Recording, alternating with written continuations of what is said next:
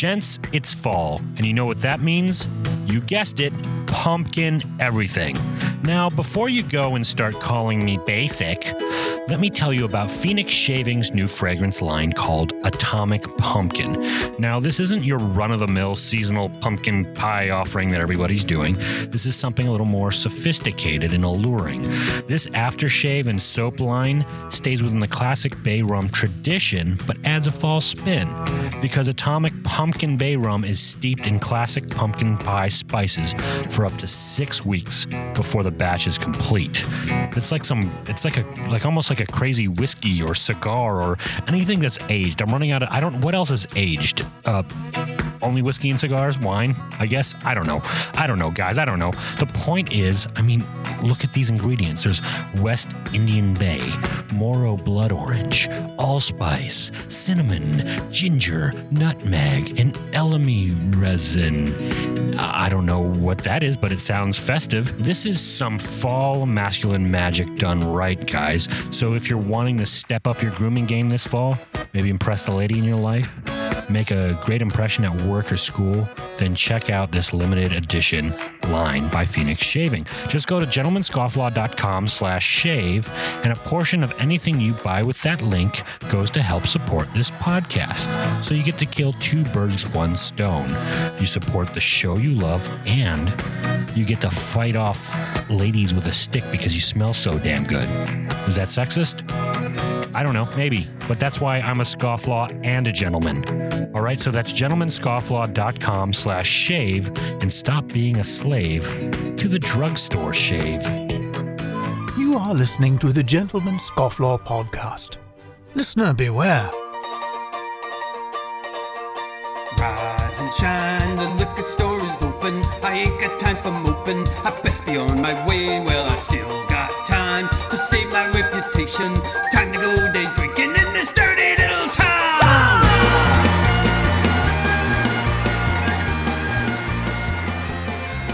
Good afternoon, everyone. Welcome to the Gentleman Scofflaw podcast. I'm your host, Jordan Crowder, and with me in person always is the Don, Donovan Fowler. And joining us also in person is Eric All right. E. Rock Anderson, our resident, uh, our resident therapist, right? Is that what we call you? Uh, apparently, it is now.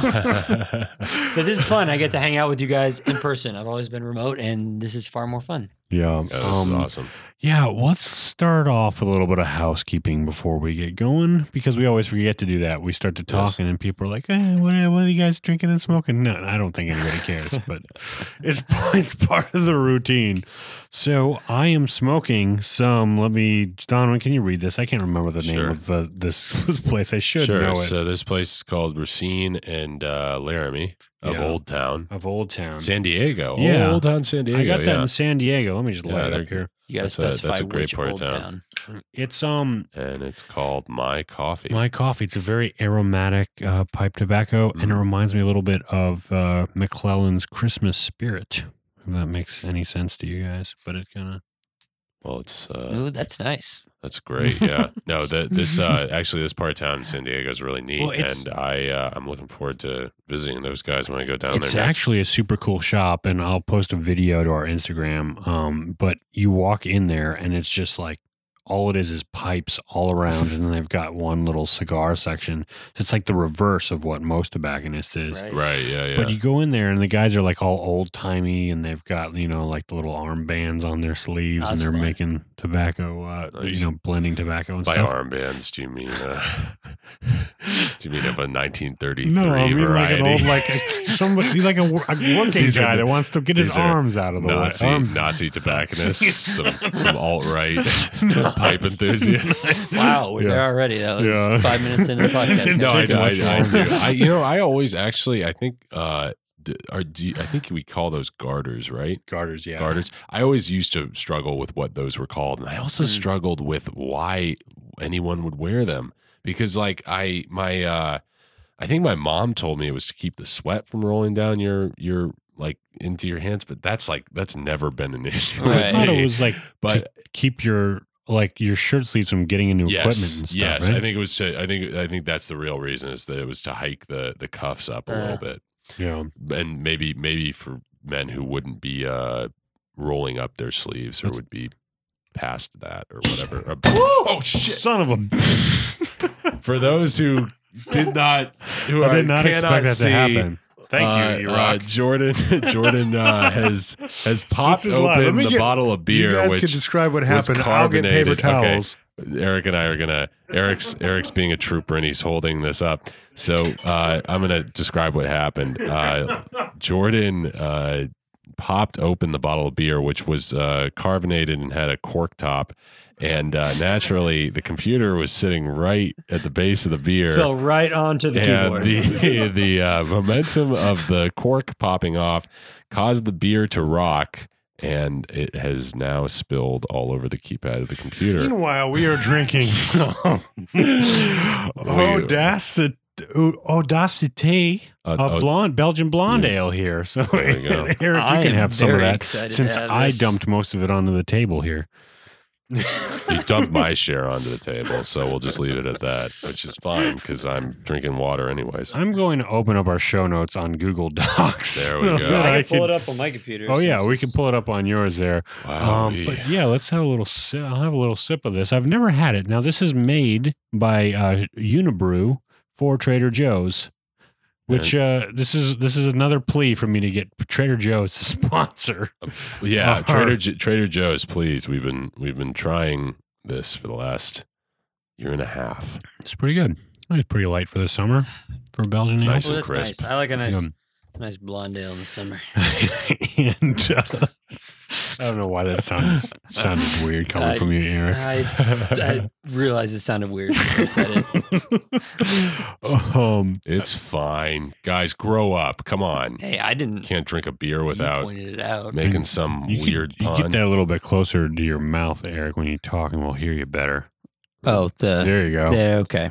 I just did a Joe Rogan thing where we Yeah. are telling someone how to use the mic and, on to- air. and be sure to tell them not to chew on the microphone um, and later on on the show, we've got Mike Herrera of MXPX, which will be a lot of fun. Nice. Yeah. Um, awesome. I mean, you were you're a big fan too, Eric, right? Oh yeah, punk rock show. Punk rock show. That was um, that was middle school and high school. I know. I um I think my first punk album I ever bought was MXPX live at the show.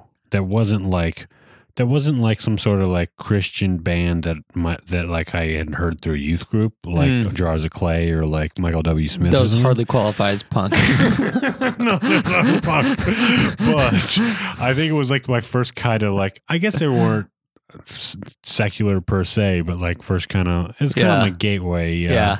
Rock album, I guess. I I I backed into the the punk scene through the ska scene. I was a ska kid, and then punk was the obvious predecessor to that. And so Yeah. then I discovered all those bands, and yeah, MXPX was they were they were like the band of that at the time. yeah. And that was awesome. Did you uh did you wear the checkers like checker? Did you have checker No, shoes no, I and suspenders and stuff? No, but I was really into like, well, I guess I was. I remember I had a bright blue supertone shirt with a bunch of checkers, and the Oh, guitar I played. My high school band was a checkered, uh, or it had a checker guitar strap. What was the name of your ska band? Oh, it wasn't a ska band. No. We were just a crappy punk band. Okay. Yeah. What was the name of it? Yeah. Uh, we had two names because we only played like two shows, and you were you're trying out the market. no, What- no, no, people- what we we only played to do. shows. We only like put together shows and got together any sort of name or anything when we had something. So the only two shows we played were one was opening for this band called Roper, which the guy from the from Five Iron Frenzy, Reese Roper, started his own band. Oh, okay. And when they came touring through, I just contacted the guy and told him that my ho- my youth pastor would bring the whole youth group to the show. And I thought it was because maybe he liked our music, but I basically just told him, yeah, we'll sell 40 tickets. And so he's like, heck yeah, come. Yeah. We'll get you a packed house of of uh, non discerning Totally. audience. Yeah. Yeah. A bunch of high school kids who don't know any of this. And, you know, they'll probably buy t shirts. And so he's like, heck yeah. That's awesome. And then uh, we opened for the Supertones on their farewell show. And those were our two shows. That's pretty awesome. and we were though. terrible. It was awesome. It was an amazing experience, but we were awful. We were Yeah. not good had no business playing those shows. Did you just kind of look like just avert your eyes from any of the supertones afterwards, or did you? I mean, we thought we were cool at the time, but they didn't really want to look at us. like oh, I can't believe this. I don't think we interacted with any of them at all. I think we were just like whatever the local high school punk band that we gave a show to. I, and uh, I listened to the Backstreet Boys when I was a kid. you know what? I did too. I, I hate to say this because you know Mike. I don't know if Mike Herrera has listened to this, but that was I had that tape too. I had Really? I had uh, um the the red album cover. That was like their first one. Yeah. And not a lot of people know that um, Backstreet Boys were actually in Quebec was a test market for the Backstreet Boys. wow. So we had the Backstreet Boys before the rest of the world did. Wow. Did you ever go to a show? I didn't. My Oh. dad tried to get tickets, and this guy was stringing along the whole time and never Mm. gave him the tickets. That's heartbreaking. yeah. We, we told us we were gonna get backstage passes. Wow. Does you he- almost does, were Does he still have that guy's name? I don't know. Go Just in find my him. bookie after Go him. find him and make him pay. But You're it- almost backstage with the Backstreet Boys. That would be yeah. something special. But that I um that that was when the ice storm hit in the northeast. So um, anyone who grew up in you know upstate New York or Vermont or even Quebec anywhere, um, we were out of power for a month. So we just like we weren't even thinking about going to a concert when we couldn't even have power. You just you just sat uh, with like uh, trash can fires, roasting hot dogs, Exactly. singing singing the Backstreet Boys Yeah. songs to yourself. We had a generator Just- playing Backstreet back on Yeah. a loop. Oh, there you go. oh man. oh That's man, crazy. But yeah, I, I played in punk band too. Uh, played in two punk bands. Uh, one was called Five Cent Refund. That was before Nickelback Oh, came nice. out. And that refund. um, and then um, that sort of morphed into a band called Cattywampus, which I'm just going to put out there. Um, if you guys can find it on the internet, good for you. I'm not going to link it or can't tell anyone where it can be found. I'm gonna dig it out. Uh-oh. yeah, I'm yeah. gonna let's, find it uh, somewhere. There's, and I think probably on if there's an old website, there's probably a picture of us as uh, teenagers with Cattywampus. MXPX and like Good Charlotte and Oh, all of sweet. them backstage at some shows. So, have you guys heard about this? Have you heard about uh, Netflix uh, uh, sexual harassment training? I did hear about this. Did you hear about this? I've broken this rule uh, many times. Oh, you've broken this rule uh, probably several times at this table with me already. Yes. Harassing you? apparently um, they had a That I could help harassment training se- session with all their employees where they said that um, you can't have five they have a five second rule you can't stare at someone for longer than five seconds in their eyes so S- i guess that's considered sexual harassment. See, to me, like that might make like i i in any world where that rule makes sense, it would to me be like you can't sit like a creep and just stare at somebody for like you know like stare at somebody who it isn't in on the joke for like more than five Right. seconds. But even then, putting a limit on that is so stupid. But to say that you can't maintain eye contact during something my parents expressly taught me to do Yeah. as a child uh, is is just insane. It's insane. There is some, a lot. Five seconds is a long time. If I'm gonna make you uncomfortable right now, Jordan, Uh-oh. count to five. one two three that is really long. But still, if I'm It's talking, five But- but that's different than, like, if just I'm eye talking contact, to you, right? Yeah, Yeah. If I'm talking to you and like Yeah. yeah, I continue to maintain But eye there's contact. kind of a back and forth. yeah, right? I mean, like I, but to me, like this is like indicative of like sort of the totalitarian yeah. nature of things, where like people they want to like they they put a ch- like there are certain things that are just considered rude or creepy or like Mhm. you know whatever, but to try to put a chokehold on it and like make a rule about it is uh is is overstepping. I think you know. It's just it's just not. I feel like well. like if you can get dinged, like you can get a what do you call it, a demerit or whatever, Yeah. because you're staring at someone for too long.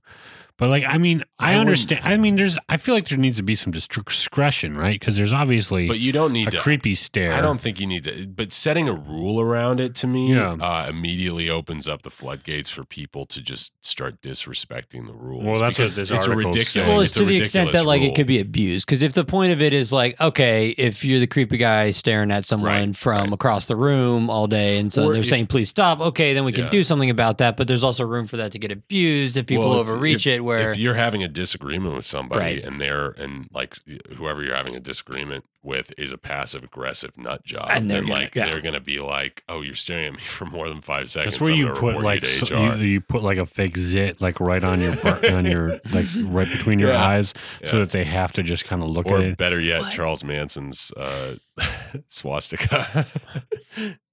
Does anybody get that? No, I don't. oh, okay. Uh, small history lesson. Charles Manson put an X uh, in between his eyes during his trial because he said he'd X'd himself from the world. And, uh, anyways, turned into a swastika during his prison time. So he just was it a tattoo or was no, it? it was like he like took a knife and like oh, made incisions. I uh, I not- heard that Charles not a good Manson, I guess, choice. had an album that he recorded. Probably. Like He, I folk think he was a musician back Was in the he? day. Yeah, I guess I've heard that. Like you could read, you could hear like the raw recordings. I think on YouTube. also painted. So, yeah, don't I know always if- hear that. yeah, I don't know if you want to. Artist, man. Yeah, Watch out for him. Yeah. Watch out for it. One day they're just Oh, trying to express themselves. The next day they're killing a bunch of people. It's like what do you, we got that Phil Spector. We got uh, Oh yeah, who's the other? Who's the other mar- artist murderer? Martists. Martists. Martists. I feel like that should be a comic book. The Martists. But anyways, yeah, that that uh, the Netflix is Or an a, HBO uh, show. Yeah, yeah, starring uh, starring Laura Dern. Um, the uh, the the the Netflix role, the the whole culture over at Netflix is is bizarre, um, and is somewhat like uh, I feel like it's it's indicative of a lot of the problems that you've run into with the tech world, where like they're they're making these really weird rules and Well, I feel hard. like the Hollywood is like the industry of overcorrection. like every But- single time there's something, they just Yeah. totally overcorrect. I mean, is it is it all just way. like cover your ass rules? Is I'm that? I'm sure it probably is, but it's just it's. I mean, is that, is that the spirit of it? or it's or it's like probably. yeah, I I don't even know if it's I. It, could either be that, or it could be that like somebody actually believes that this is the right thing Mm. to do. Like like if you have yeah, somebody, I don't know. if you have somebody who graduated college within the last five years and believes heavily in microaggressions, they may build an Mm. HR uh, program based around this Sure, kind of sure. stuff. Is that a real thing? A therapist I- that's microaggressions. that's not. uh, I'm not qualified to make that call, and I'm not. I'm not dumb enough to get baited into that whole debate too. So oh man, just ruin ruin. Uh, Eric's, well, I was uh, gonna give him a call, and then I heard him on there talking about microaggressions. oh man. Um this other thing that I came across, a man found a black widow spider in his head of broccoli. That's while he was lovely. rinsing it off. inside Um, the broccoli. But uh didn't want to kill it. Apparently some uh, rescue group got together Wait, and rescued this uh this black widow spider and Hold it's on. got a nice little home now in an read, insectarium. read that headline. Man finds spider living on broccoli and does the sweetest thing for her. Isn't that nice? That's This nice. is, mind you, this is a spider that's called the Black Widow because it kills its mate after it uh, uh, uh, completes the the act. Of, Yeah, it's not. This is not a good um, member of the community, I guess. Right? This is not somebody that you want to. No, this will not be reciprocated. Um, that's just. You mean the spider bizarre, won't do the sweetest thing for you back? No. no, Okay. no, um, real scorpion the frog kind of situation right there. and I guess they made they named it broccoli. Isn't that cr- isn't that cute? It's not very creative, spider. it isn't. Uh, that just disgusts me. I mean, honestly, like black widows, I, I had such a fear of spiders as a kid. Um, and black widows were like at the top of the list because, like, even, uh, I mean, above tarantulas, even though tarantulas look like scarier in some respects, Yeah, like black widows, it just seemed like, I guess it was a more realistic thing because, like, well, they're more widows are pretty dangerous much- than a tarantula. yeah, they are more dangerous. And, Tarantulas are just big, but they don't really hurt Yeah, you. they're pretty yeah, blind. Yeah, but like I I feel like ah geez, this guy needs to uh well, anyways, if if something happens to him, we know we we know he had it coming. You mean that Black Widow comes back for You him? mean like Yeah, Siegfried I- I and don't know. I Roy mean, with like, their to me to me doing like doing that kind of a thing, it's like you're you're just inviting you're just inviting trouble. But whatever, I guess he can do what he wants, you know. It's a free country. Free country, sure. whatever. You don't have to kill the black widow. I'll do widow. with my Black Widow what I I- want. I've- it was on I've- broccoli. I've racked up a bunch of black widow kills in my day. And, really? And, I don't oh, think I've ever seen one in person. Oh, I've gone like, or maybe I have and I've just go- didn't know. I've gone toe to toe with them. Like if I see one, I just I t- I consider it my obligation to humanity to kill it. Like because it's just a it's Yeesh. just a deadly spider. I had one in my just a deadly garage thing. one time. Oh yeah. I killed it with a two by Or four. It was brown. overkill, but Or I feel like we're brown going to have those widows. people that, that brown took care recluse. of broccoli are Well, going to be are be protesting outside our door Yeah. the next day. yeah, the, the that one sub- that one uh, special interest group of broccoli and black widows. Yeah. Um, there's there are brown widows now, which is a hybrid of brown recluse and black widow. what? and that's like specific to I think drier But they're- climates. apparently, like they're not California. as venomous, though, right? Well. That's I don't I know. heard. I mean the the brown recluse. It's like it just like it eats away. Like it's not gonna kill you. But it'll make you very sick. Yeah, it'll make you like it'll like eat away at your skin tissue. Have you guys ever heard that um, Alice Cooper song, "The Black Widow"? Vince's Vince's Vincent Price's um, opening to it. No. No. What did Vincent Price specifically record an opening, or did he uh like did they take it from something? He did. It's like a sketch. It's almost like a s- like a sketch where he's showing around Yeah, the kids in like this kind of insectarium or whatever. that's cool. And he's like, "Please don't touch the displays, little boy." Vincent it's- Price is Sounds like the type of guy who would show off a spider exhibit. Yeah. Yeah. Um, but yeah, you should probably we could probably link that in the show notes. There's a there's a live show where Vincent Price is part of it, and they go into the Black Widow. Alice Cooper is, is awesome, He especially is. with his Oh, live yeah. stuff. He's he very very uh Very very, good entertainer. yeah. Yeah. He's uh his his audiobook, by the way, if you're ever interested in uh y- you know, trying audible.com, audibletrial.com slash Jen Scofflaw. Check that out. you could Whoa. download his Smooth. audiobook. Speaking of Alice Smooth, Cooper. Jordan. and he reads it, and it's really, really funny. Yeah. like he Hmm. does the Oh, voices it's, of all it's the people. so much and- better when the when the actual guys read Mm. their stuff. Yeah. Um. All right. Uh. Let's go into a little segment we like to call. Sir Crowder's restroom review of the week. Oh dear. All right. Here we go. I'll read my review, and uh, we'll take it from there. I'm going to review the bourgeois pig in Franklin Village. Okay. in uh, Hollywood. the term bourgeois makes one think of up, uptight French aristocracy, but this restroom is anything but stuffy. Its dark ambience and use of black lights give gives one a sense of cool freshness, much like the lower level of the Boston Aquarium. But make sure to lock the door well, though, or you might be surprised uh, while you're in your restful state. I give this calm and cool restroom 4 out of 5 stars with 1 star deduction for the infestation of improv comedians. I like how you started out very sophisticated. and when you lost your way, you almost turned into uh, that guy from the Twilight Zone.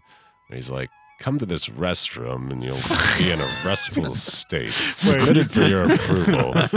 what, what- what's his name? Oh, uh, yeah, I know what you're talking friggin', about. uh, Uh, I can't, my Ah, mind's a brilliant blank guy. right Anyways, now.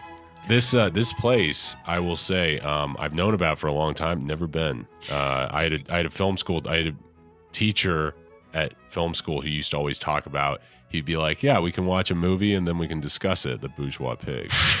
And I was like, "You That pretentious." guy's a real pretentious yeah, ass. he was pretty pretentious. Uh, Which is yeah, that's yeah, pretty pretentious. Yeah, for sure. Yeah, I've had I've had a couple meetings there before, and I'm always like, "Why are we meeting here?" um, no, but it's really really dark. So if you want to go to a place that's dark in the middle of the day, it's like you can't tell. Like it might as well be nighttime in Huh. that whole building. Interesting. Um, but yeah, There's um, black lights in the restroom. That yeah, seems risky. Yeah, that is a little. That is a little is. Why would you want- yeah. very risky? Why That's would a you roll of want the black dice. lights in the bathroom? I don't like, know. Anything where where multiple DNAs Can are, you? are let- well, here's shared. here's a question. Could I guess it'll let like, you know if like you Yeah. shouldn't use this restroom. Or maybe real there's quick, so right? much of it you can't just decipher it. Yeah. It just it creates like a galaxy all of just DNA. been What is it? uh, like- what is it? Where like in the Blends in. Office, in the office, like Michael, uh, they're on a business trip and he's like obsessed with like, uh, you know, having a party in his room. Yeah. So I think the end credits, it's like a deleted scene where like he and Dwight like turn off the lights and turn on the black lights for the party. And uh, they turn on the black lights, and there's just these splatters Stains all everywhere. over the walls, just like huge splatters of just fluids. And then, like, I think uh, Dwight says, "Oh, I wonder if it's blood or semen." And then, and then Michael goes, oh, "I hope it's blood." oh man, I did not. I had that's like one of the few episodes I haven't and seen. That's and that's your Donovan Fowler recreates a scene from a show that you could easily watch on Netflix. That was a deep dive, though. That was Yeah. good. oh man, I uh, that is one pet peeve of mine though. Like when somebody goes, "Have you seen this movie?" and then they go ahead and describe the entire Yeah. sequence of everything that happens in the movie, and you're like, "Great, I don't ever need to see that." Yeah, seriously. No, yeah, definitely. I uh, I try to keep it to little bits and the best, only the best bits. Only the best Only the bits. best. You give us the the anno- well, not the annotated. What do they call it? The abridged The version. abridged version, the yes. annotated is the longer version because there's more stuff with I it. try right? not to. I try not to spoil. All right, let's take a quick break, and we'll be back with MXPX frontman of MXPX. MXPX frontman Frontman. of Oh, MXPX. let, me, let me do that again. we'll be we'll be back with Mike Herrera of MXPX. Scofflaws. This month we're announcing our new Gentleman Scofflaw Book Club. But before then, I want to take a minute to tell you about Audible's audiobook service.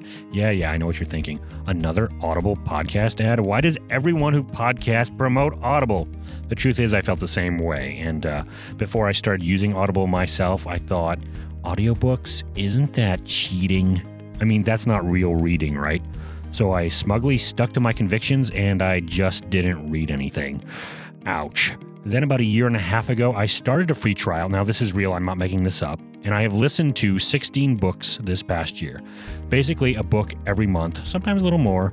Yeah, I, I loved it that much. And I keep this habit going now and listen to books about self improvement that have helped me grow and learn tremendously. And, you know, audio books and Audible through Audible make it convenient. I listen to them when rucking or, you know, washing the car or, you know, running errands around town, driving, and I've never read so many books in such a short period. And uh, that's why we are launching the Gentleman Scofflaw Book Club. For you other gents out there that care about making changes in your own life and in the lives of others, we're going to listen to a book to month together and discuss them on our Facebook group. So this month we're reading Jon Acuff's Finish, which is an amazing read. It just shatters all the ideas you have about accomplishing life goals. And Jon Acuff is a best-selling author and he is absolutely hilarious, like funny in a real like stand-up comic sort of way, not in an academic author trying to be funny sort of way. So if you want to improve your own goals and want to join in on the conversation, go to audibletrial.com slash gentscofflaw and download your free copy of Finish by Jon Acuff. Using that link, of course, you know, helps save you money, but it also helps support our podcast. That's audibletrial.com slash gentscofflaw and join the ranks of elite readers. That sounded pretentious. Uh, just join because it's fun and it's good for you. audibletrial.com slash gentscofflaw. All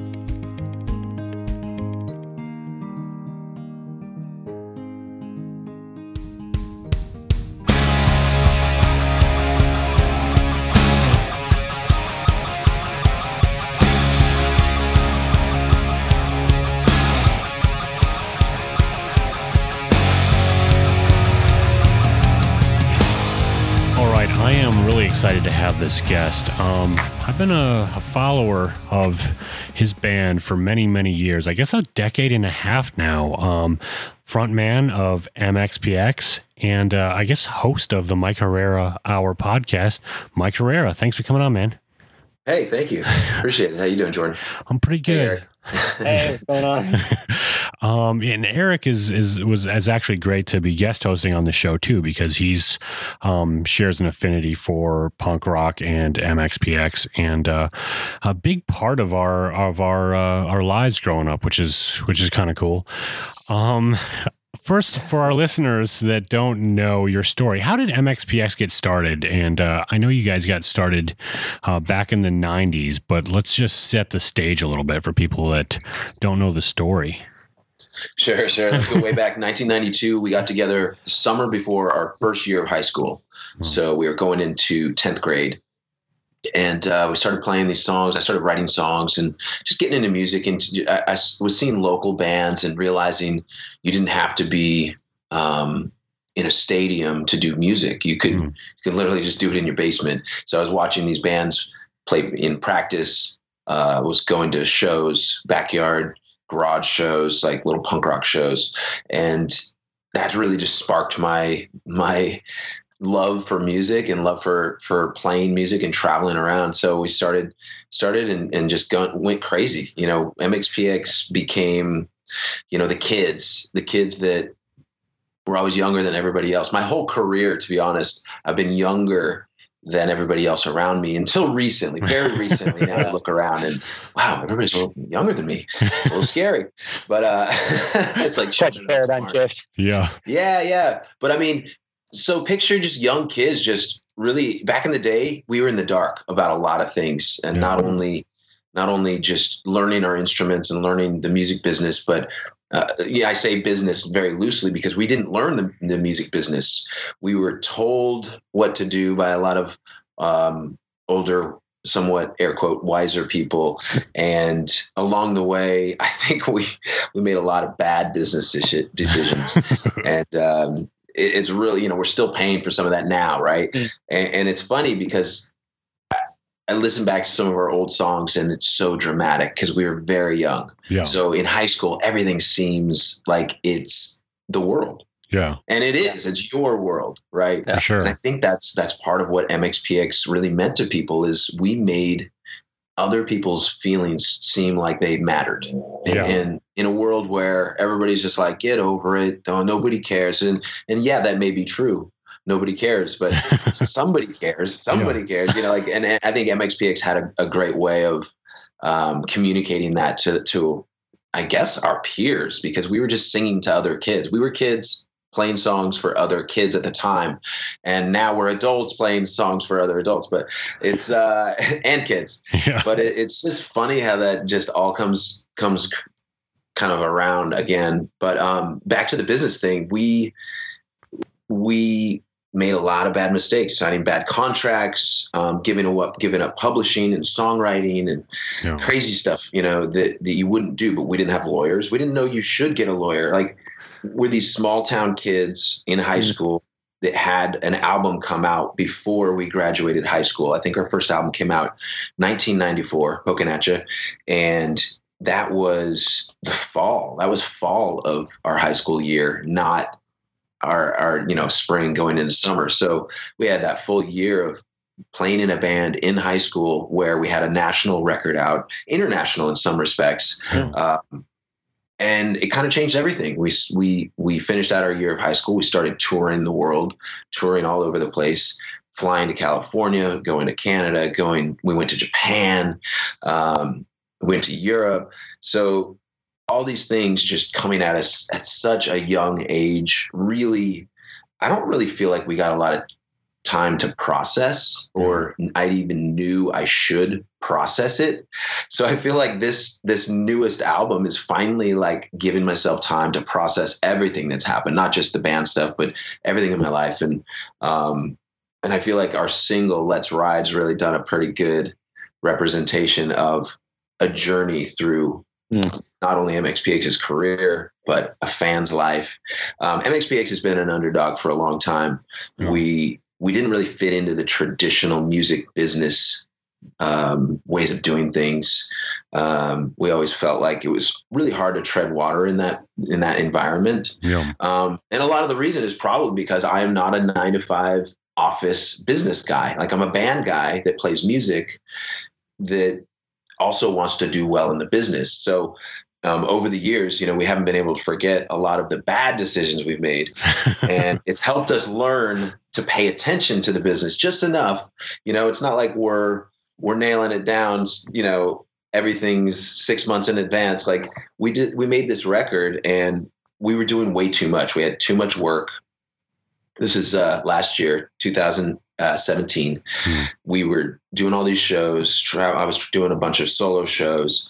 Um, my manager was just working himself to death uh, on all this stuff. And we put out a beer last year, Secret Weapon, for Oh, yeah. the 25 years of MXPX anniversary.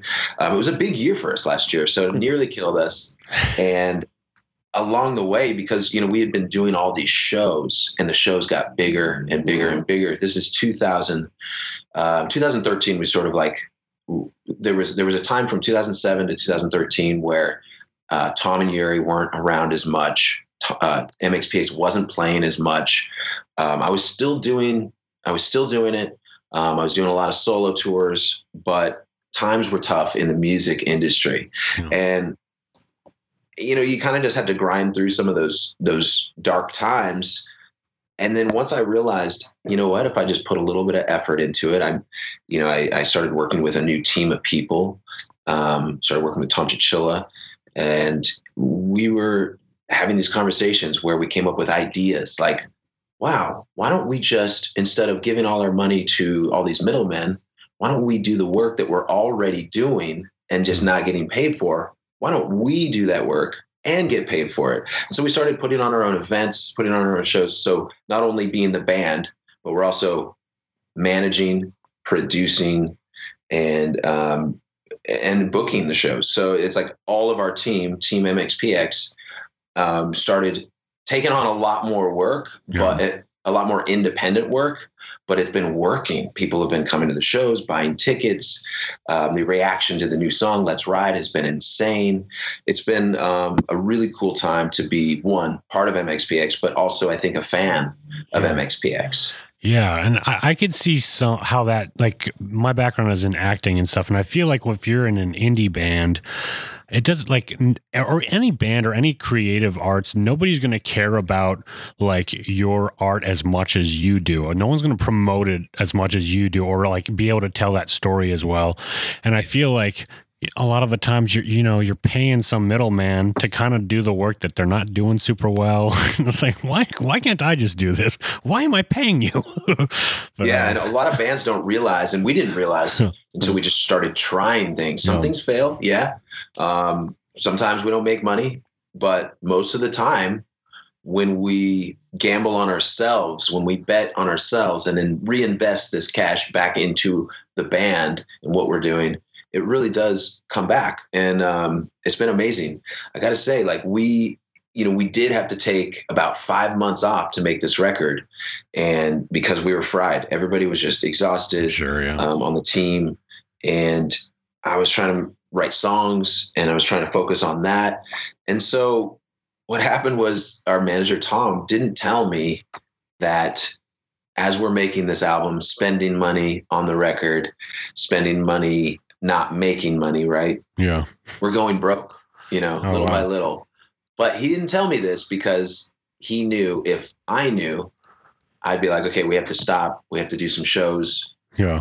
put some money in the bank because you know I have a family. Yeah. Got- you know we all have families, so it's like it's important to to be responsible in a lot of ways. Responsibility, right? Yeah. Uh, but but he calculated it just enough to where we had our backs against the wall. We finished the album. He calls me up. He says, "Mike, we're almost broke, but don't worry. We can we can crowdfund this thing, and we can make money on this album." Make money on music in 2018, which is almost unheard of yeah. money on an album, but we can do this. But we just got to do this like in a week. So we started our crowdfunding campaign within a week. Wow. And another example of us having an idea, going for it. You know, we we you know we we do pros and cons, and we do conversations about you know we can do this, we can do this, and ultimately it's just it's about okay, what makes the most sense for us in our lives, in our personal lives, but also for the fans. Like, what do fans want? And if you can answer those questions, um, you're on a good track. And the, the problem is, is the traditional music business has been pushing back ever since, ever since we started doing things on our own. Yeah. Um, but the more we do things on our own and the more successful we are at it, the more they push back, which tells us, hey, we're doing something right. A, and two, man, it is not a nice world out there in the business world. Like people are not playing nice. Um, there's a lot of backstabbing. There's a lot of of ripping people off. There's a lot of bad deals, but you know, you just we just do what we can to to do the best deals we can get. And and the funny thing is, is like you get a good deal from somebody, something that's fair for both of you, and they don't like that because you're making too much money. You know, it's like what, dude? We're both we're both Yeah. making the amount of money that I think is fair for the amount of work that's being done. Yeah. So it, it's it's a constant battle in, in that respect. Um, but that's the business that we're in. This this is the music business. So it the fact that we've been able to, even with the pushback, um, do things our own way. I really feel like it serves our fans um, better. Yeah. And, and another interesting thing is not every just casual music fan cares. Yeah. Not everybody wants to save, you know, a couple bucks on a ticket fee or this or that. You know, they would rather have what's the absolute most convenient thing, which I totally understand as well. It's definitely two different ways to go about it. But for me, you know, it just depends on what it is. You know, there's there's convenience and there's principle. So Yeah. it's, it's crazy out there. But uh, the new record, I'm so happy with how it came out, and we're gonna be. It by the time people hear this podcast, it might already be out. So Yeah. check it out. But um, mxpx.com, we have tour dates. We're we're constantly adding more. But what we've been doing is is doing weekends. We'll do a weekend down in LA. Um, wow. it's uh, always weekends right now for us because of our schedule. Because Tom, when Tom and Yuri came back to the fold, um, they didn't ever leave, leave, but they were just gone. Like they weren't Yeah. doing shows. I didn't really call them. Um, Yuri was way too busy. Tom was way too busy um, with, uh, you know, working at the shipyard. And this was back in 2013. Started to jump around a little bit No, that's fine. but- um, but they they were just it was just wasn't in the picture for a couple years, and so that's why we didn't do much MXPX. So I didn't know if we would ever do another album. I didn't know if we would ever do another tour or another show. Um, we were doing like one or two shows, you know, every year, and that's about it Yeah. and a lot of the shows were with either Yuri on drums and, and other guys filling in, or um, I had the All Stars out in Europe for a while. So that was great, and it really kind of like kept us going, Yeah. which I think uh, people don't really realize that that Mm. MXPX almost died. But um, not only did we almost go broke doing this record, we almost died in those lean years of of uh, the early 2010 around there. So things can happen quick, you know, if you kind of put your mind to it. We we got together. I called up Yuri uh, and Tom one day and said, "Hey, do you guys want to do this show?" And they both did. Wow. And, and Tom was first, and then Yuri, and then once that was so once they were back, they were having fun. We were all having the most fun we've ever had. And uh, I got to tell you, like, it's hard to describe because it's like it's like being back in college, maybe for this certain types of people that had a great college experience. I never went to college, so Yeah. I'm only imagining. But um, yeah, it's like It's not like the movies. Yeah. It, literally getting the band back together. Um, although we were never officially broken up, so just rolling strong as as hard as we can, and the new songs and the new album, I think will will tell that story. Well, it, that's really cool that, I mean, you guys being together for over 25 years now, that says a lot about your guys' friendship and working relationship because that's not a common thing you see in a lot of bands. Like, usually here, like if somebody's still around after 25 years, at some point somebody got pissed off and left and they broke up and then got back together or whatever it is. But it seems like you guys have been solid for years. I mean, what's what's the secret for for you guys sticking together and working so well? Well, I think you know, like I said, we there was a few lean years where Yeah. we weren't hanging out, we weren't Yeah. we weren't enem- enemies or anything, but things weren't as they are now. let's Yeah. say. Mm. and people let can let those situations lie, and the longer they lie, the harder it is, I think, to Hmm. mend bridges. And, and sometimes actually, time is what's needed. You need Yeah. time away from people, and then you're like, okay, I'm good. I'm ready to hang out again and play some music. Yeah. So like it goes both ways. For us, our secret, uh, honestly, I think we're all very, very uh, reasonable people. Yeah. Um, but that can't be it, right? Like it can't, it can't be that we're just reasonable because I've had other bands with other people that haven't lasted, you know. So Yeah. um, I think we both, not both, we all have a drive hmm and a spirit that works together, and we have the same out, you know, the same, I guess, goals, which is we want to have a good life. We want to have good people around us. We want to make music, which we didn't necessarily know we wanted to make music when we were growing up, right? Yeah. when you're a kid, you're you're interested in a lot of things, and you find yourself in one avenue, one alleyway, or another. Um, I thought for sure I was going to be a professional basketball player, but you know that just didn't happen. So here I am, a professional musician, and and and it's funny because as I've grown up, as I've become a man, and um, I look back on people that have grown up with my music and have gone on to do really cool stuff, and it's all across the board. Move, you know, people making movies like yourself, Hmm. uh, filmmakers, um, but like people that are doing like building um, systems for these huge companies like camera systems and weird things that I would never in a million years know even what what's going on like what's the first thing don't know you know so it's cool to see um, fans of ours do well like even like back in the day like good charlotte blew up Yeah. Yeah. uh, and they were fans. Like they grew up listening to mxpx and stuff like that. So that really is like rewarding. And i feel like those experiences help keep mxpx as a band together. Uh, years ago um, yuri tried to quit. He did quit. He tried to quit. We played a show in vegas. It was yuri's last show. And it was of course sold out. It was it was packed. It was crazy and then he just saw all the love and he and that really kind of got to him. It bubbled up. Yeah. it bubbled up. It came out. He's like you know what? I guess i'm not going to quit. But i can't do this as often as i used to. I Yeah, can't yeah. tour full time.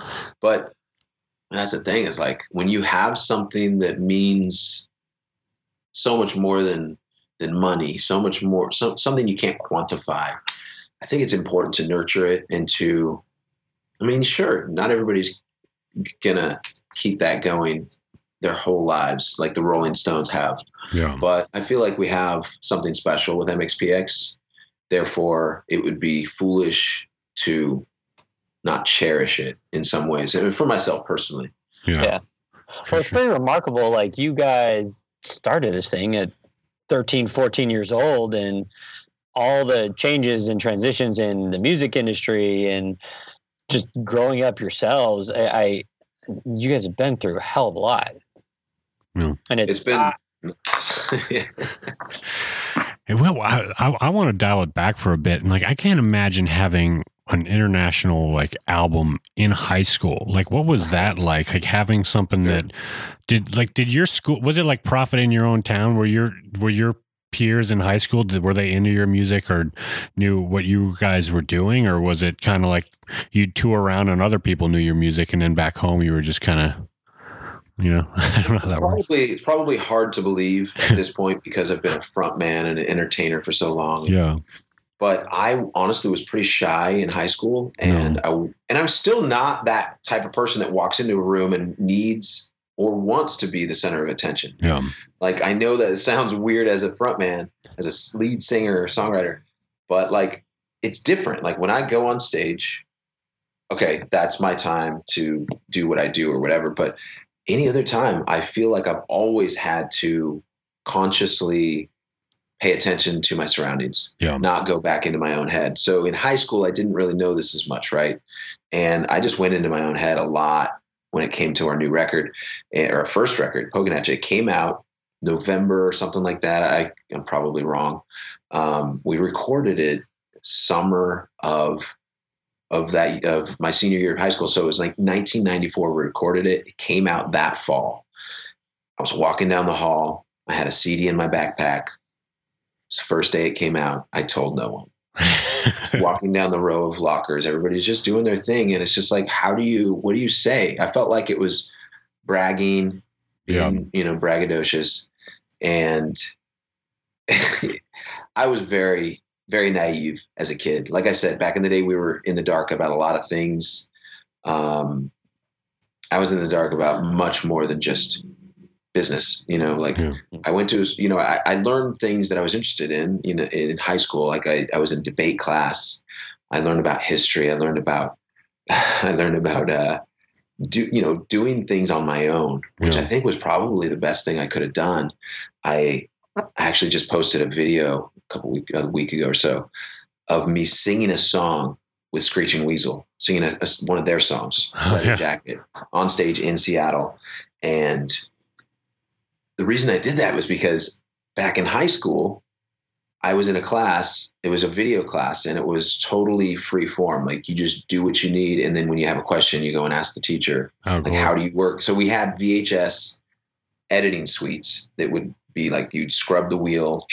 Yeah, I go to the remember right those. spot, push record, go to the next edit. And I made a skate video with Screeching Weasel leather jacket oh, on cool. the on the on there, and so I've always loved that song.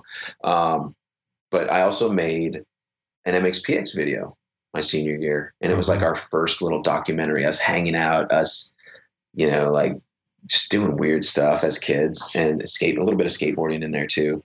But um, there was like these these effects you could use on the suite Like the star that wipes. super 80s like Yeah. you, you felt like you were on drugs when you watched it it's just crazy thinking back to that to what we use now to to do video editing on it's just Yeah. it's a different world No, I started out editing that way too, and it took forever to put anything together. It's funny. In high school, I was in a video class, and I did. I made a, I made a horror film trailer, and the theme fiasco was the soundtrack for it. Perfect. Sorry, you guys didn't get any royalties for that, but um, yeah.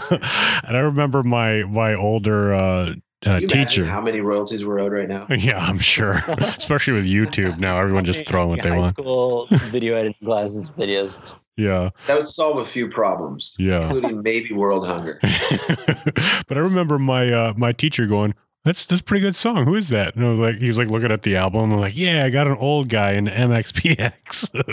awesome. it was fun. Um, yeah i didn't really tell people like i didn't i don't even remember telling my teachers that i was in a band i'm sure they knew i was like into music but like i'm in a band that's signed to a label and we have a cd just came out here like none of that i didn't tell So, so i what didn't would say happen? anything. So what would happen is like word got out and people would. I assume people would eventually. people knew Out. Of course. Um I, I guess word got out the hard way which is like word of mouth and our Yeah. shows started being packed. Our local like silverdale it was like the silverdale rec center or something like that. That wasn't Yeah. the exact name but um i remember like they have lots of memories from from those shows. One we almost got in this this huge brawl because one of my we were walking by this car and one of my friends yelled at the at this guy in the car well little did he know the car was packed full of people.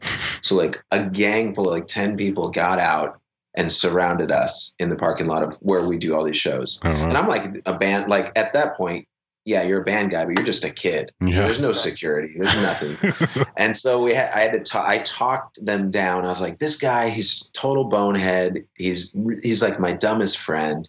Please like we're we're going into this show. We're gonna have a good time let's go on our way and they let us go older kids let us go so uh, another memory was the first day i bought an ernie ball stingray music man bass oh wow. I had had it on layaway at American Music in Tacoma, Washington, which is about 40 minutes from from where where I live.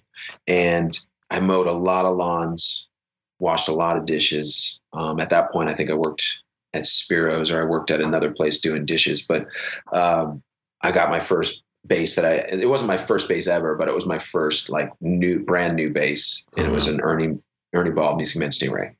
And so uh, I took it straight to that show in Silverdale it was probably sold out. I mean, I don't know if you know. It was like I guess we can't fit any more people in here. We didn't we didn't count, but uh, it was packed, and uh, I played it at that show, and it was it was awesome, man. And those that was when things were really starting to take off. Mhm. 1995. Um, I mean, obviously they were taken off before that a little bit, but um, that's when the community outside the punk rock community really started hearing about, oh, there's a band that's really doing well. That's cool. It's funny that you guys. Yeah. I mean, you're talking a lot about Washington and stuff in the '90s. It's funny that you guys didn't come out of, of you know, as grunge teenagers because that was really big in my high school around that time.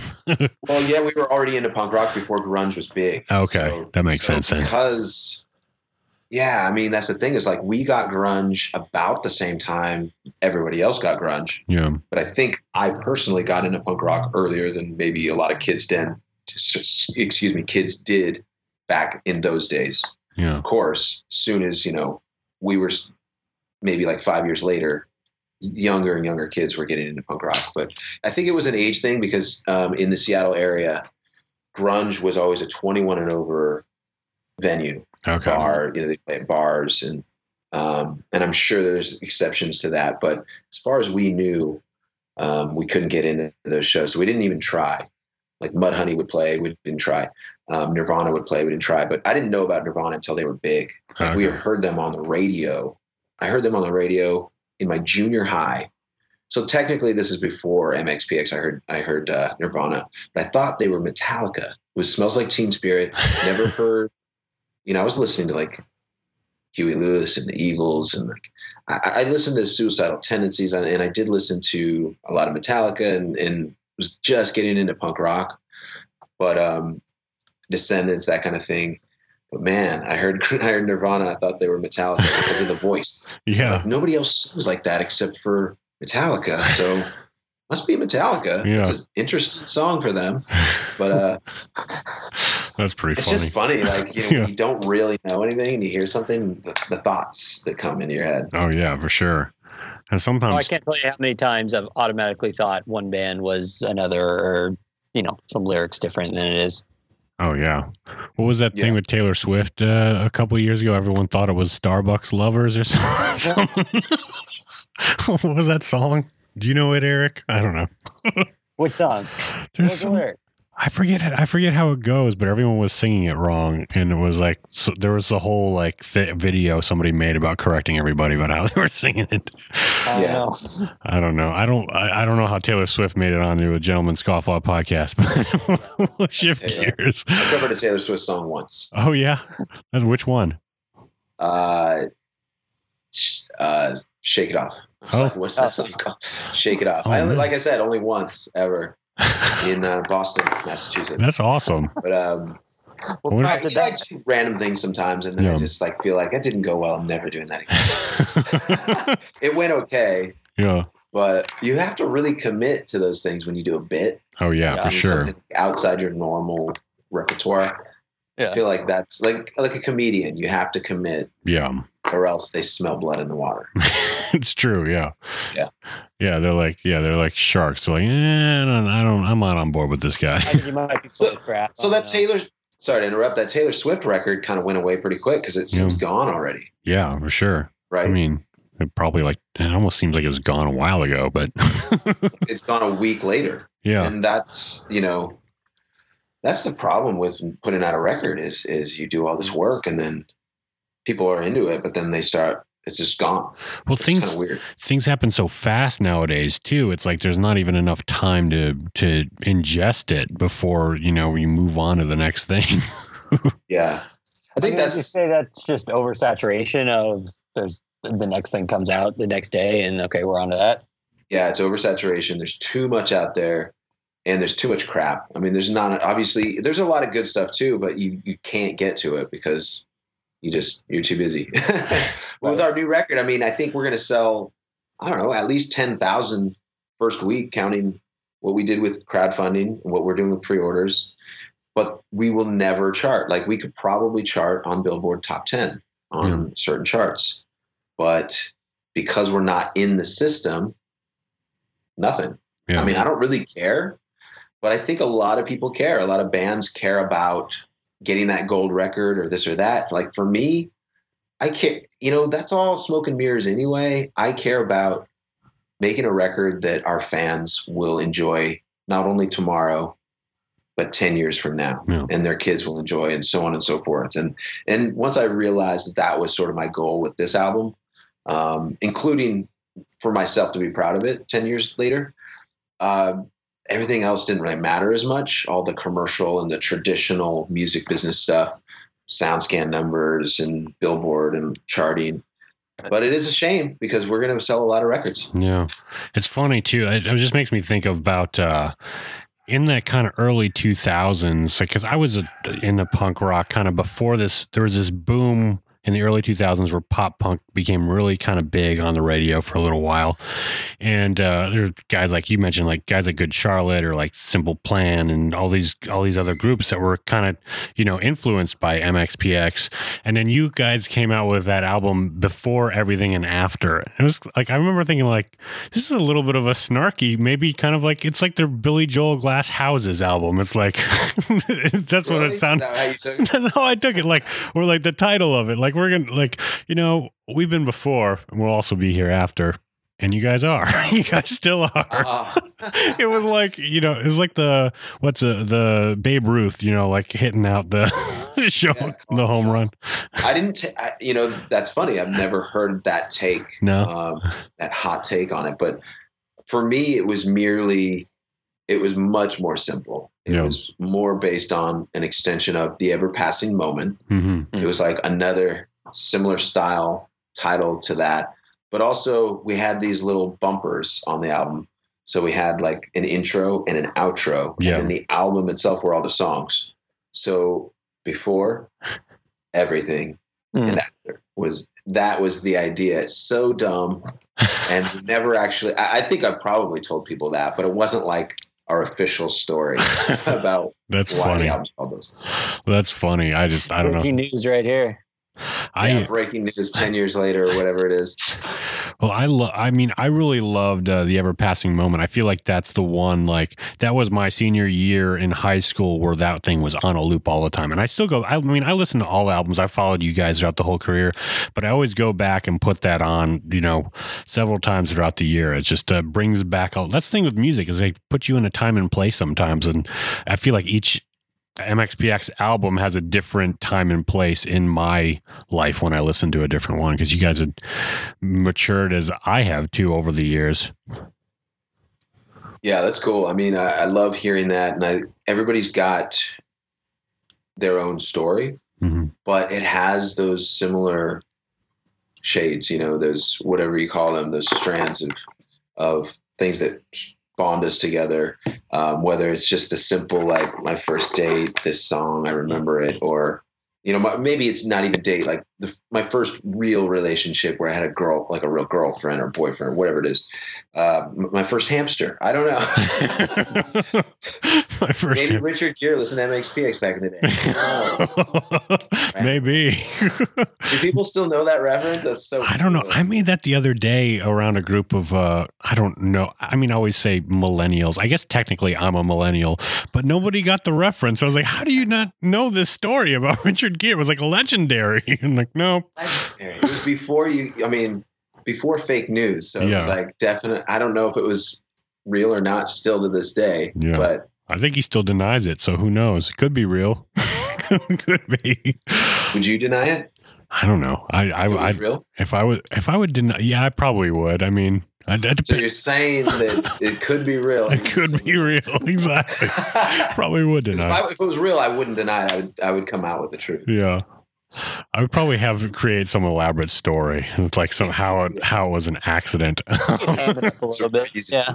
That sounds like uh, our Ron Fair was. Uh, he's the I don't know what, what he does nowadays, but he's the pre- was the president of of A and M Universal back in back in the day when we were released when we were making and releasing before everything and after. That was our last. He broke us, by the way.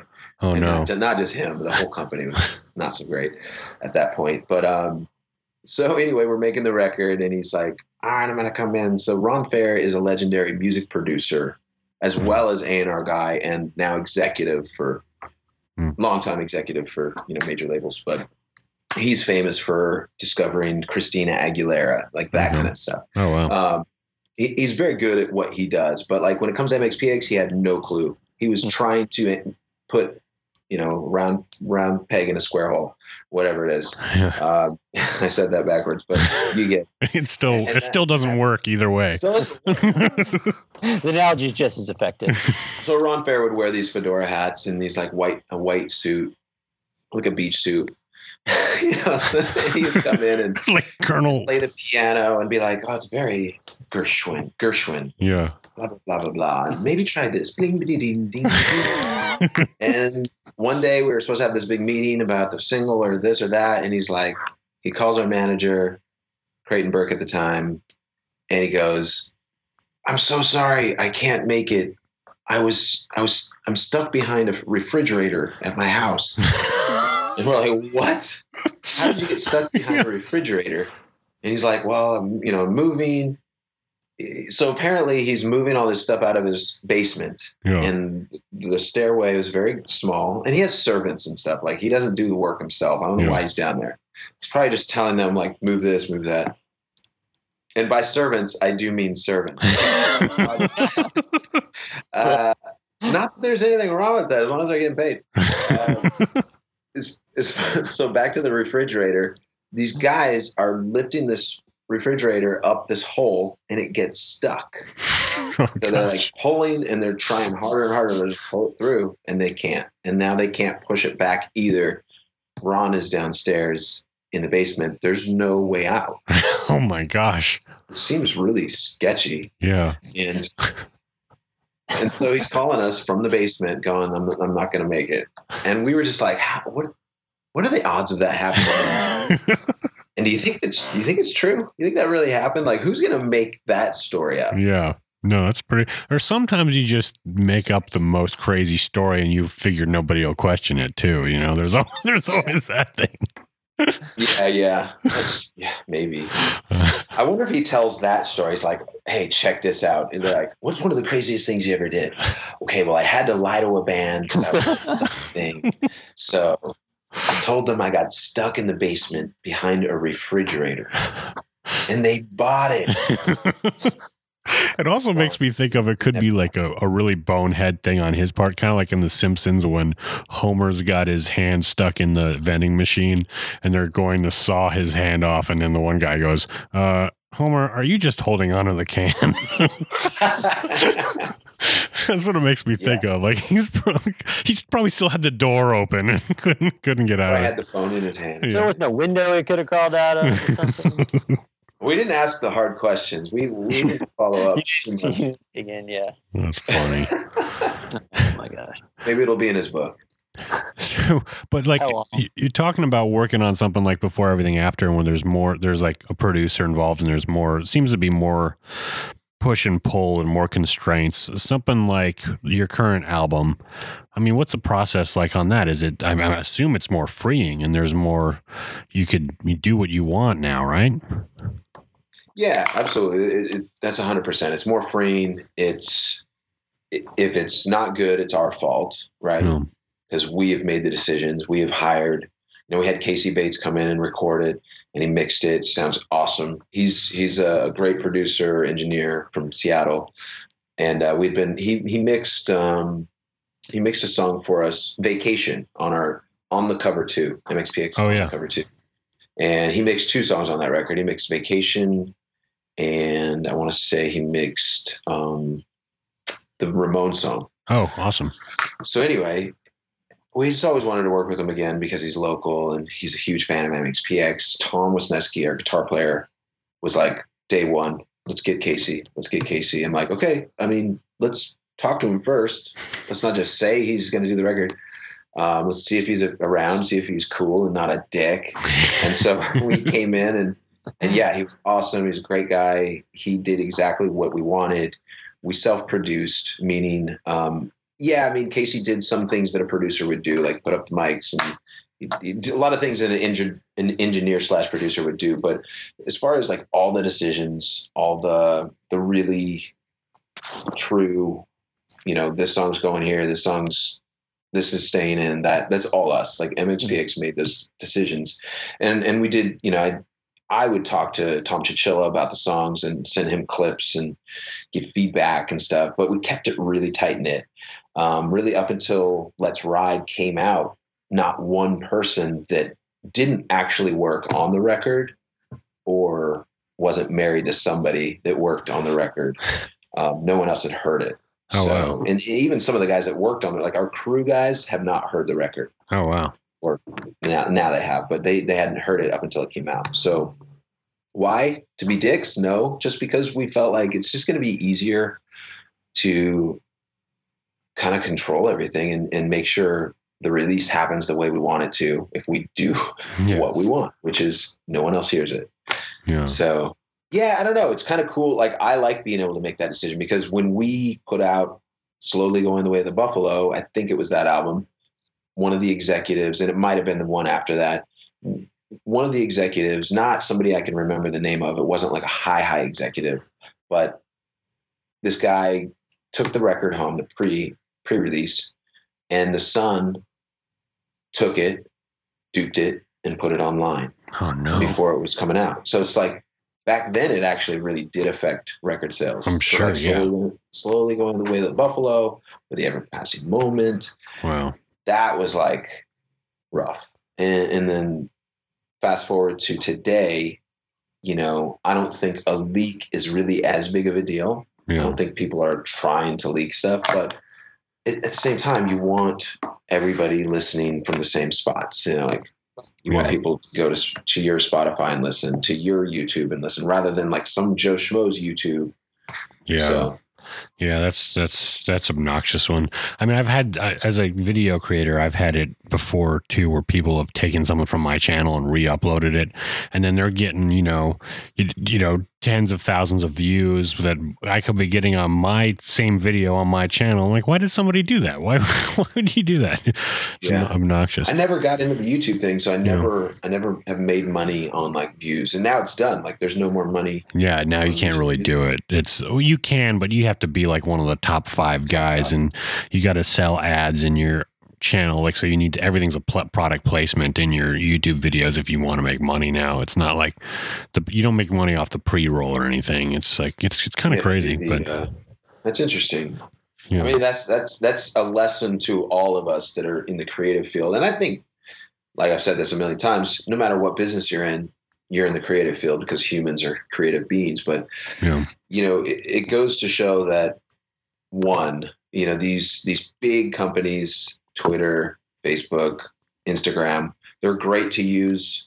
Um, YouTube, they're great to use, but like they're going to do what's best for their business, not for Mhm. your business. So you always have to keep in mind that everything can change just like that, yeah, and and does change probably about every six months, whether you realize it or not yeah, changes under the hood. Um, and that's probably another one, a huge challenge for MXPX is we, one, are, are, like I say, when we get better at business, we're still just trying things out, try, fail, figure it out. Um, we're not super calculated. We come up with ideas that seem cool and seem fun. And that sort of drives us. But when it comes to these like Facebook ads, you know, we were doing Facebook ads we weren't doing any Facebook ads until um, probably 2013 was our first show Facebook ad, and then yeah, and then maybe a, a, a year or two later we started doing a few for like our merch store.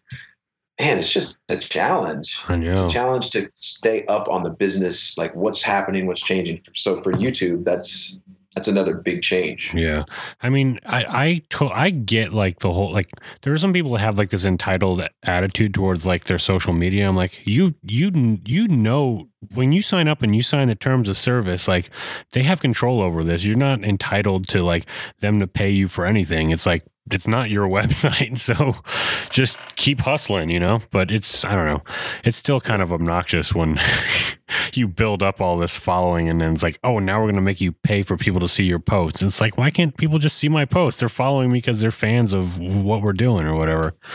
Yeah. Yeah.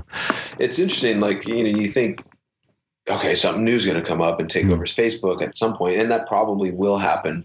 But I don't think it's going to happen like Facebook did, you know, Squarespace or not Squarespace, uh, MySpace, MySpace, or whatever yeah. it is. Um, but, you know, like that Vero thing came out a couple months ago at the Yeah. beginning of the year. Yeah, Everybody signed up for it just in case. yeah, And then it's just, it's no good. There's nothing to it. It's like, doesn't, doesn't seem to like do anything, No. right?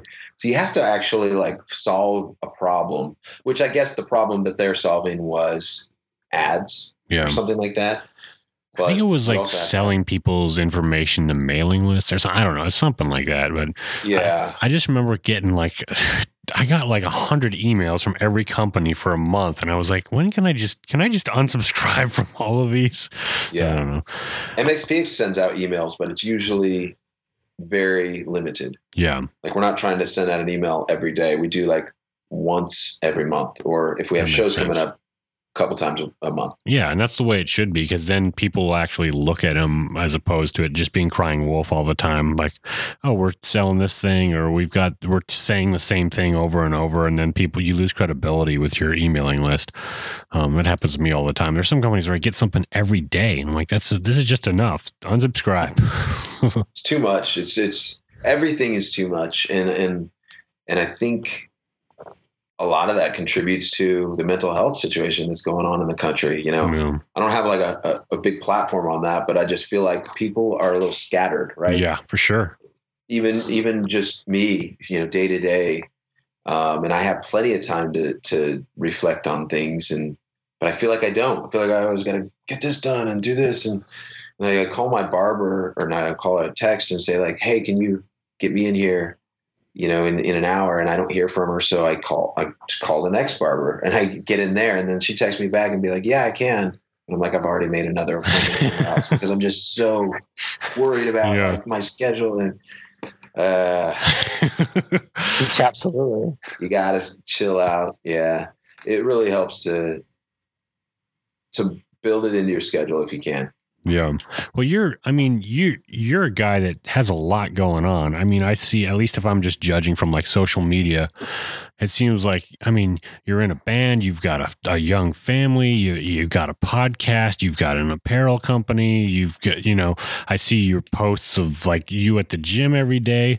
Like you're pretty, you, you're pretty busy, but you seem like a pretty disciplined guy too. I mean, that's, that's, that's not usually what people think of when they think of mu- like punk musicians is, is somebody with a schedule and a disciplined schedule. Yeah, I think you know it's it's the times we live in too. It's, Yeah. it's easier to see what works for people and what doesn't work for people. Yeah. And, and I think as the years have gone on, um, I've gotten into more routines. Um, I think there's a difference to me between scheduling and routine. So Mhm. like scheduling, I'm terrible at because say like, I'm glad you hit me up and reminded me about the podcast because I'd already forgotten about it because I didn't write it in my schedule and Yeah. I almost never do. yeah. And so like when you hit me up, then I put it in my schedule like two days ago. Yeah. Uh, and uh, I'm just bad at that. Like bad at that. I guess I could get better at it. I just Yeah. don't feel like it's something that I naturally want to spend time doing. But on the other hand, routines, I'm good at that. I'm good at my routines. I, I'm good at having the same breakfast every day, wearing the same outfit generally every day. Um, the kind of like like Ernest. Do you remember that character Ernest? yeah, of course. Uh, Ernest does does Yeah. Christmas. Ernest Goes to jail. Mhm. That's, that's goes to jail. So like he would wear the same thing every day. Steve Jobs, same thing every day. Yeah. I don't necessarily do that exactly, but in some aspects of my life, when it comes to breakfast burritos, when it comes to me uh, getting to the studio, what I do, like I'll I'll check out everything in the studio. You know, I kind of do the same things every day. But then, of course, my job also takes me away from that schedule. Yeah. I've got MXPX shows, I've got solo shows, I've got Goldfinger shows, and so I'm constantly doing that, and then family. So, yeah, it's probably too much for some people, and it's definitely at times too much for me.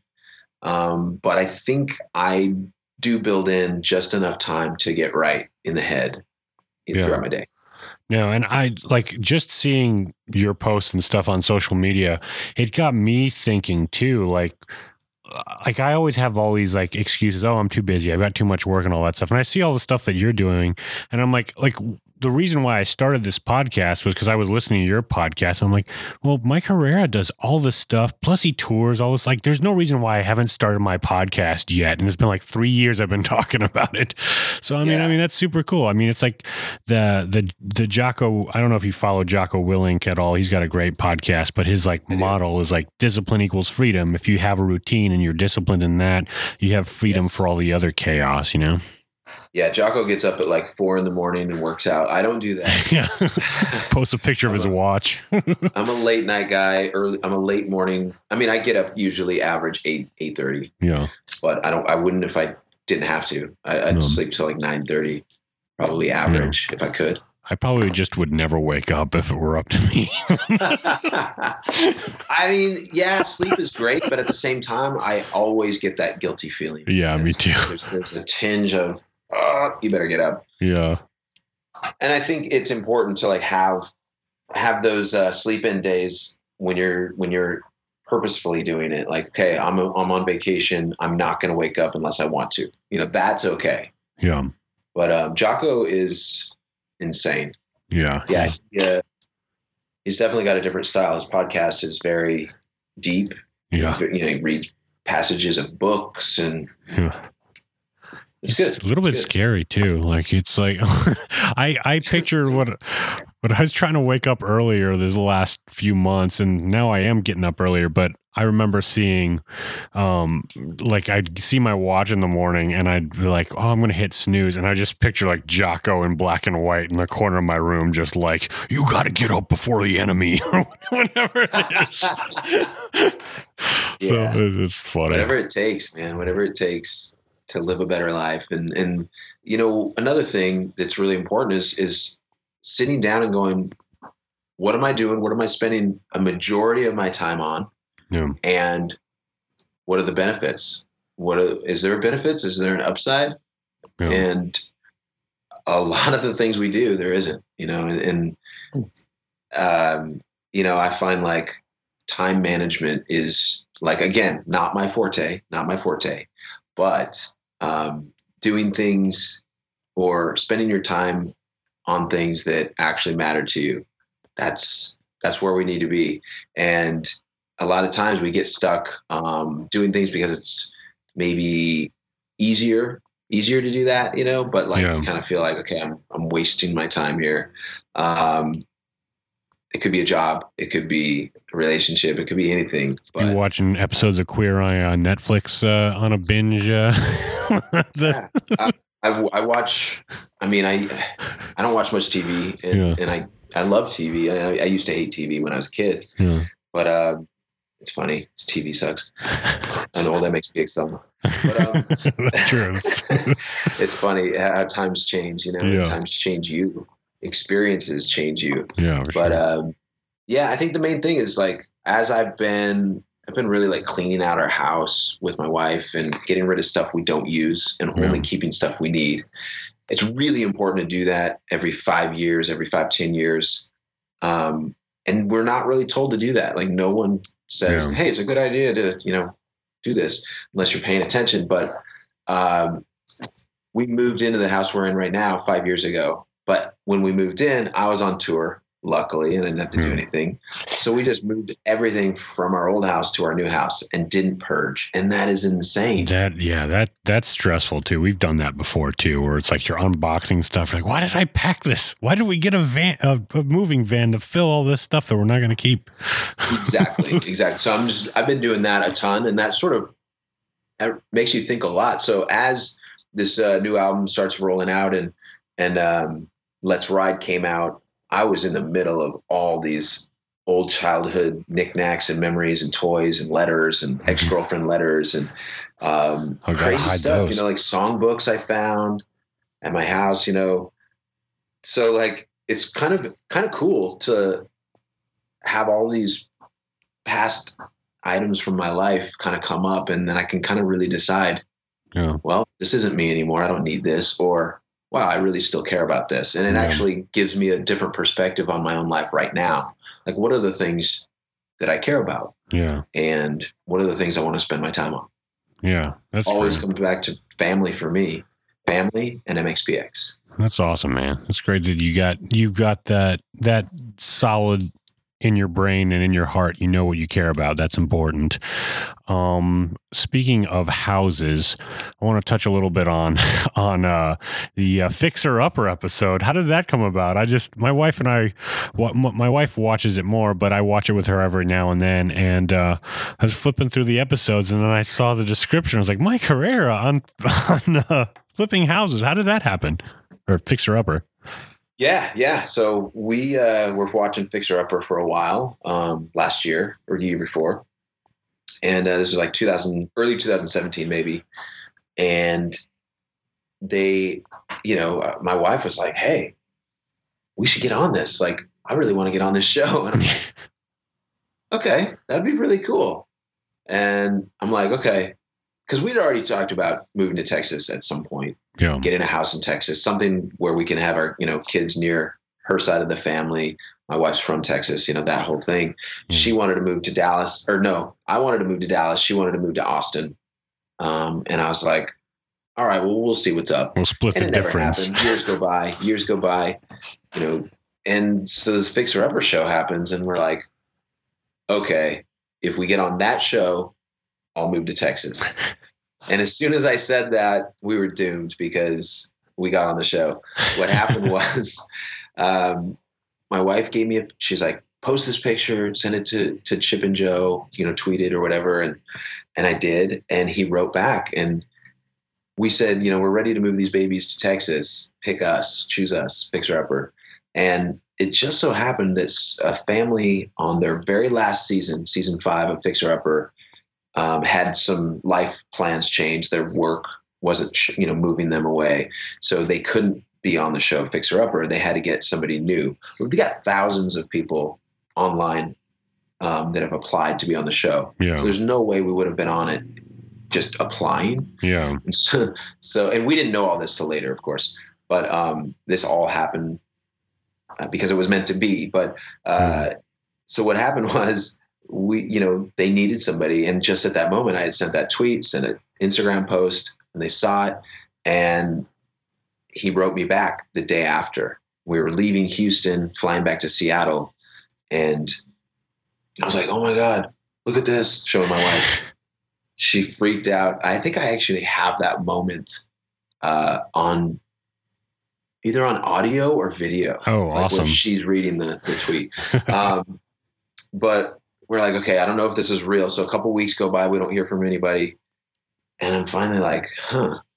So I write the producer, I start following the producer online, Michael Matsumoto, and he writes me back on Instagram, DMs me and says, Hey, are you actually serious about moving to Texas? I'm like, Hell yes, we definitely want, we're definitely serious. We'll definitely do it if you pick us. Yeah. So uh, we did an interview with, you know, over over Skype. It was like this Yeah. over Skype, and uh, they asked us kind of our story and and all that with a casting director, and from there it was like, okay, it's two thumbs up, and then we had to actually buy the house. So my wife actually flew to Waco and bought a house in one day Oh wow. one day. Yeah, pretty insane. We didn't have a ton of choices, but I feel like we got a pretty good good situation where Yeah. we ended up. It So looked great on the. now we have a house in Waco. That's awesome. so you you Yeah. gonna split your time now between Washington and Texas, or So, so we're going to split our time between the two. Yep, yep. Um, I'll be down there quite a lot, but then I'll be up here a lot for MXPX um, business and recording and, and all that. Um, but the great thing is, is I have a studio down there, not necessarily for recording a full album, but for doing demos and for songwriting, actual Yeah. songwriting, podcasting, all that. So it's a pretty sweet spot for me to get a lot of work done. that's awesome. Great. Yeah, it's funny. I I went to school in Austin, and Waco was always like my spot, but that I would stop to go pee and fill up between Dallas and Austin because my parents live in Dallas, and uh, too. yeah. Back in the day touring, we would stop in Waco just to get gas and pee. yeah.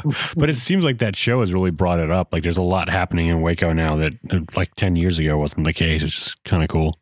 Yeah, Waco has a lot going on. It's it's a lot for kids, a lot for tourists, a lot for just anybody if you're just doing nothing, um, which is really cool. Um, my town, Bremerton, is is a nice town, but there's no, nowhere near as much stuff to do around here. Yeah. Um, so that that's cool. Like the zoo, there's a zoo right like within two miles from our house in Waco, and um, there's just a lot really close by where we're at. And with Bremerton, we have. I mean, there's a lot.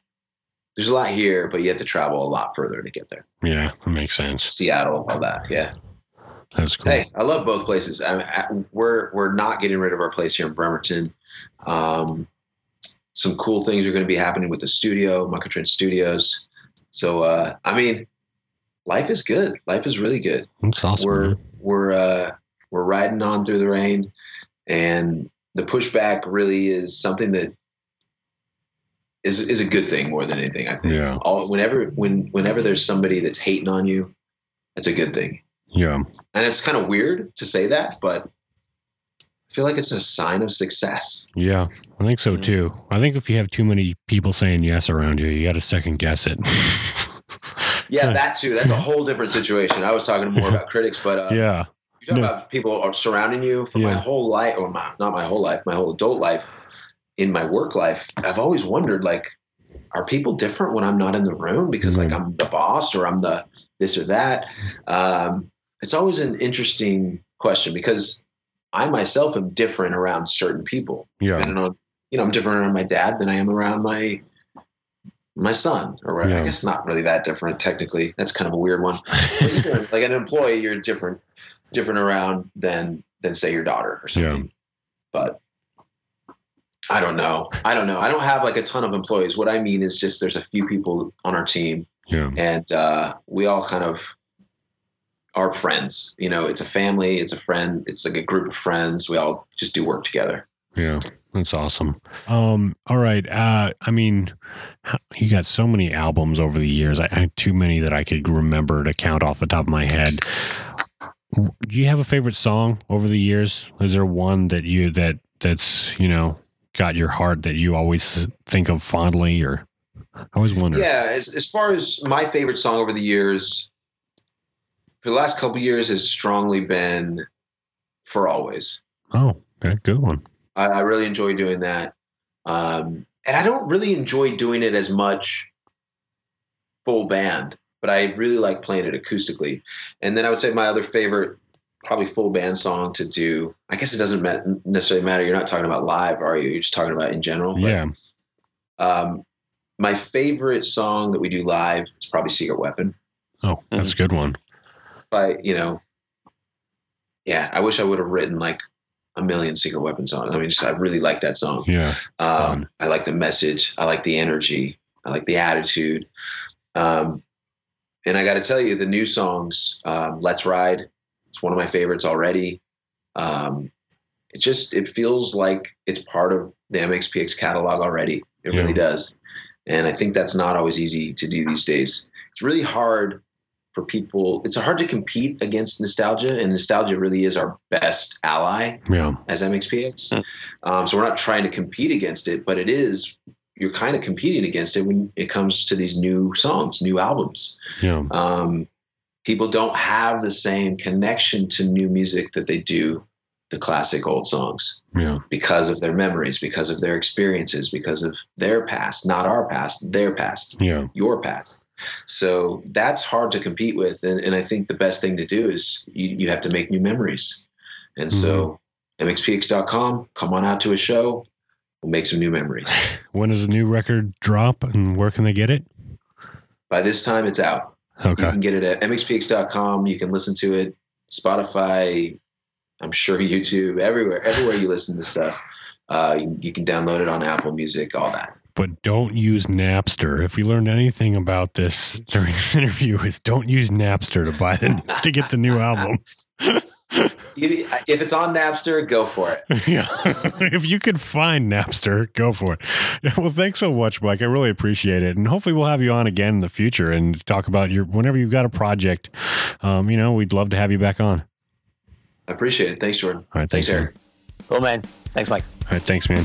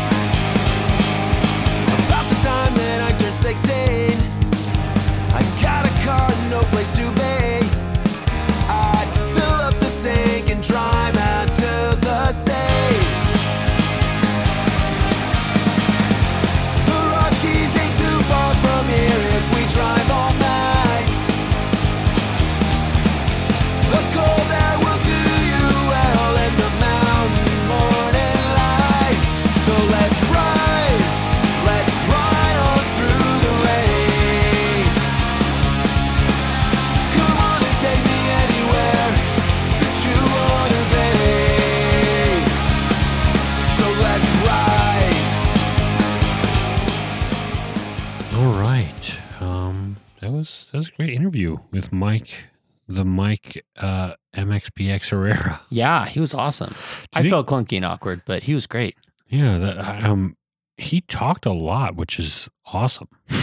Yeah, no, I he- like he- like that he went in depth with every question. That's not always the case with guests. Sometimes you get a, a person that you ask a question and they say like three words and then it's awkward and you're like, well, I guess we'll end this now. Good talk, man. but yeah, thank no, you. he for was that. the opposite. great. He, he and some cool stuff too. I didn't know they had their own beer. I know. Secret weapon. I want to try this now. I need to find a way to get it yeah, in LA. find a way to. Um, maybe it's available online.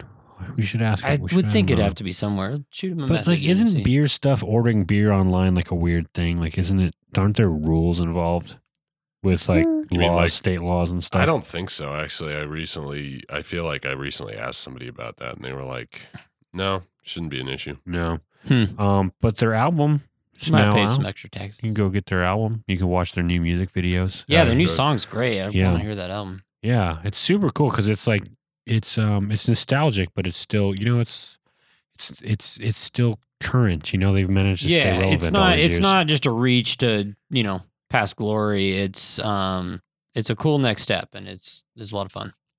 good times. Um, you know what time it is? It's time to tell people how they can support the show. Oh yeah. Um, how can people support the show there, Donovan? Uh, you can go to our Patreon page uh, and support us there, where you may be able to get certain perks that, uh, that we have. I'm trying to read the laptop. Have you ever even been on our Hey, Patreon, listen, Donovan? I'm trying to read the laptop through a beer bottle right now. Oh yeah, so this it's a little. Uh, but uh, yeah, go ahead and um, uh, go to gentlemanscofflaw.com for links and other and show notes. Uh, and uh, you can you can also support us via uh, the merchandise shop, Merchandise which shop. uh, has some new merchandise that I know some- you've been really excited about. I'm really excited about this. We got uh, Gentleman's Scofflaw flip flops. Yep, yep, yep. which I know, uh, according to Tanner Guzy, who he's had on the show, probably would say flip flops not for gentlemen. But I feel like if you're going to the beach, Yeah, right, yeah, yeah. Of course. Or you know what? or, you just want to be comfortable or in this you- 121 degree Or weather. if you don't want to get athlete's foot at the uh, the gym, you know, you can wear them for shower shoes. Yeah. uh, No. it's uh, many different use. You can use them to kill black widows. Oh, there you Uh, go. Like you can like Yeah. make for very good, uh, you know, uh, smashing and swatting capabilities. They're great uh, going to get the mail kind of shoes. Yeah, if you you need know- to like take the know, trash out, if you like I don't want to put on socks. If and- you Yeah. happen to stumble into a GORUCK at some point when you're finished, you Yeah. uh, the they say one of the best feelings uh, on earth, besides opening that first beer after the GORUCK, is to put on your flip flops. Oh, besides opening the first beer. yeah. Mm. I thought you were going to say something else. But uh, yeah, flip flops are great. what did you think I was going to say? What do, you, what do you- what do you think I was trying to be clever? um, it's too late for that. Yeah. so go ahead and get your pair of uh, flip flops. Um, Eric, if people want to find you, where can they go? Uh, you can check out my website, ericandersoncounseling.com. And you do email house me, calls. Eric, what? You do house I don't calls. do too, right? house calls. We just talked about this. They literally. That's going to be a just new thing. You're going to be about the first therapist that does house calls. no, there are therapists who do that. I'm Oh, just really? not one of them. Um, Massage therapists, I guess. that's true. No, there's it's a lot of like school based programs do it. Anyway, that's a different thing. um, yeah, you can email me at Eric at Eric Anderson Counseling. I also do um online therapy work too. So uh, if you're not in the LA area, that is an option. Although I can only see California residents because that's where my license covers me. Oh. So you can't do like you can't do someone from Michigan. It wouldn't work. Mm, uh, if they move to California, then I could. You're SOL if you're in Michigan. No, there's plenty of good therapists. It's not like a we all know there's only one good therapist. Are in there this some country. s- therapists uh, licensed that are like gun licenses where some states reciprocate? you could still. It'd be easier like transfer it, sure, but transfer? transfer like no, because like if I moved to Michigan, then Yeah. like I'd you know. oh, I thought you go- meant like you transfer it to another person. Oh, gotcha. Like, hey, buddy, you want to be a therapist? I'm leaving California. You want to buy them? I don't want to do therapy anymore, but wanna Jordan take- does, so I wanna transferred it over to him. You want to take my spot? All right, all right, uh, Donovan, you are a gentleman in scofflaw, my friend. Thank you, sir. You as well. Eric, you are a gentleman and a scofflaw, my friend. You're friend. too, man. This is fun. Thanks. All right, you guys have a great week. This has been the Gentleman's Scofflaw podcast. Follow us on Twitter, Facebook, and Instagram. Subscribe on iTunes or your favorite podcatcher.